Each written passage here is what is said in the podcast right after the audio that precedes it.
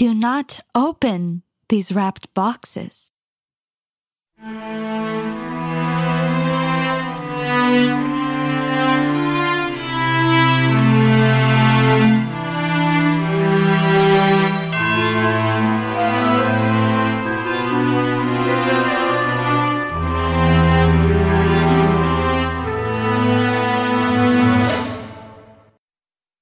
When I was a small and impressionable child, my mother told me to mind her sister. Why can I not open Auntie's closet to play tea as I had done before she came? I asked in lesser words. I was more than dismayed by the slimming amount of available spaces where I could play as I pleased in our high rise home. Mother glanced narrow and sharp over her shoulder to the mammoth windows and into the swimming crowd of a California canvas below, as if she could see her younger and unspirited self reflection glaring back at her, among them even while she worked on the other side of the city. Because I said to mind your aunt so she may not lose her temper. What does that mean? To lose your temper. she tore her gaze away and back to the crust she had been cutting off my sandwich. You've seen that painting upon her wall, child. I could not ask more, for father rang on the phone. I was unsatisfied by her answer, but I took my sandwich and reserved myself to playing in front of the television with my dolls. I combed and recombed their hairs until they were as beautiful as mother's when she prepared for her teleconferences. Father sat at the table for dinner some while after the conversation. Mother and Auntie were months older and spoke even less than before. Small, empty boxes frequented the front door. I told father how I heard the tooth fairy wasn't real at school, and he feigned such a genuine shock I thought, of course, he must be right that she was. Alas, there had been a hundred dollar bill tucked under my pillow for the last and most stubborn milk tooth. That was when she came home with a man not one of us would ever know. The first, for me. Mother's smile dropped into an angry sag in an instant as father pushed his greens around the plate. He had always been the one who could act the pleasantries as often mother could not. Hello, he said to both. Auntie did no more than echo him. You both are welcome to dinner. Auntie Stranger opened his mouth to speak, but his tongue caught at the near reflection of Auntie and Mother. Older, looser, brighter, happier, ladylike, better in an unspoken grace. This was Mother. Auntie had a gift for reading a room and its people like a kindergarten book so she pulled him off to her escape before he could say a thing, but he was bound to be a one off fling. Father told mother not to say anything, to pick up her fork and continue eating. Carry on, carry on. Grandfather used to say as he smoked a cigar and patted father's back on the balcony of their country home. Caricatures is what a girl will always love. Why don't you take the older one and be happy, sonny boy?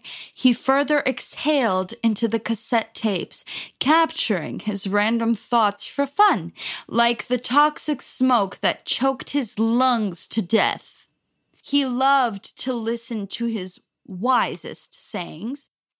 This is partially what father said too, the moment mother struggled on her words in her own commentary on the tooth fairy. Carry on, carry on. She loves caricatures.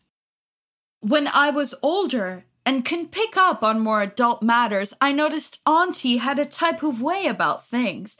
She would hand wash her clothes in the sink one at a time, then bathe the ones that looked like a man's comforts in a particular cologne. She would not wear these. No, I learned she laid them out on her bed and she could sleep like they were a soul blanket. The men were near identical when she had them. The older she got, the less they came, and the more she disappeared into her world of talking to mirrors and drastic hair changes. She ravaged pens in her quest for self expression at the kitchen table in the middle of the night while she smoked some white powder. Seasons change, seasons go, she whispered in a trance to the glittering lights beyond the window. She'd trace a cross over her phone. Then one night, Auntie did not come home. I peered through the pouring rain on the other side of the windows for the hundredth time, as if I might see her Lyft finally come, never mind the dozens before with the bright pink sticker. When the colors washed into a dark water painting I could no longer slog through, I called mother and father at their getaway dinner a block away. They took my cell phone away and stooped on the floor before me. Each took a hand and petted me like a doggy, as if I had just lost that last milk tooth from six years before. Auntie is dead, darling. Do you know what this means? I glanced from mother to father, Cheryl, and Mayhew, the slightly mismatched, but made it work quite fine with three beautiful children, the last of which had yet to form in mother's belly. I have to take care of her boxes, I said. This is not what they had in mind, as my father's gaze fell to the wood below and mother's eyes filled with an ocean of bitter pain. I knew they meant I could have the room and I should take care of the things she left behind for us, but all that came to mind were those boxes piled high in the sliding closet I'd found during a game of hide and seek with my friends something like centuries before. Her wardrobe for years had turned into a rack and hangers next to the window. Not even in a flood should those boxes move. We buried Auntie next to her father and mother, and as we walked away from the filled hole in the ground, I turned to catch one last glimpse.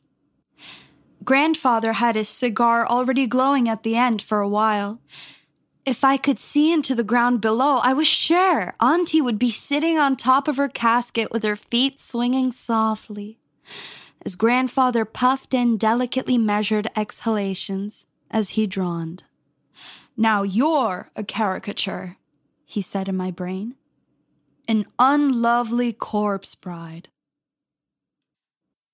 I buried mother just yesterday, as she requested next to her sister. So I can finally hold her hand, she'd said in the will. And I haven't been to our high rise home in years, but today would have been Auntie's birthday. She never celebrated it once with anyone as far as the whole world knows. Father in his lost mind with the two women he loved in special ways, and the both he lost very differently. He tells me to open one of Auntie's wrapped boxes he'd not mentioned once before. I tell him no, but father says he just wants to know.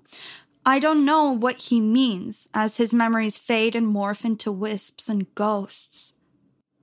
And I am almost sure women are all the same face to him at this point. But I take one box and bring it to the table. Open it, he says. It is wrapped in Valentine's foil paper and ribbons. I flip it upside down and let it all fall out. There are letters and cards and scratch paper art stuck to themselves. That's how tightly they were bound. Father smiles. One that says he's okay even after being punched in the gut. Do not open these wrapped boxes, girl, he whispers. I wanted to read the letters, but they're not for us. He deflates into his chair as he sinks the last of his morning coffee into his mouth. I look at Auntie's drawn picture of a handsome man. It looks like a stolen selfie. I feel I can almost touch his freckled cheeks. Then I remember the painting on her wall of a man like the wanderer above the sea fog.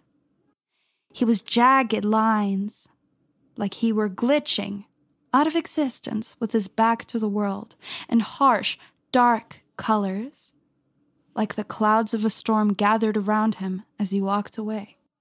A stubborn creature in control. Over time, she turned the glitching into angry claws cut with shards of glass dipped in paint and held tight between her fingers. Still, he stood. The single bright color was the fire in his hair as it consumed the void of confused nothing around him, like he were the force of the sun. He bled and bled his power into even the darkest corner, a reckless overlord. Father nods in the chair now, I gather all their things and tuck them back into their overwhelmed home, stinging with the smell of old spice, memories, and a missed life is what they are. Missed communications from a woman the man probably didn't remember if he were still alive. It haunted me. What Auntie could have been if she was only allowed to adore the man of her dreams. But was he real? if I could find his name. She was strong in a way that was sure and surreal, needy and insane. Everything about that is so tragic, but still, I closed the doors of her closet, deciding forever, and glanced out of our high rise windows into the California canvas below. I wonder if I love my husband the same as I glance at my 10 year anniversary ring. This has been an episode of the Love and Stories podcast. Links to more content like Hollow Boy music piece and other resources are always in each episode description. Thank you for listening, and remember to follow from wherever you're listening.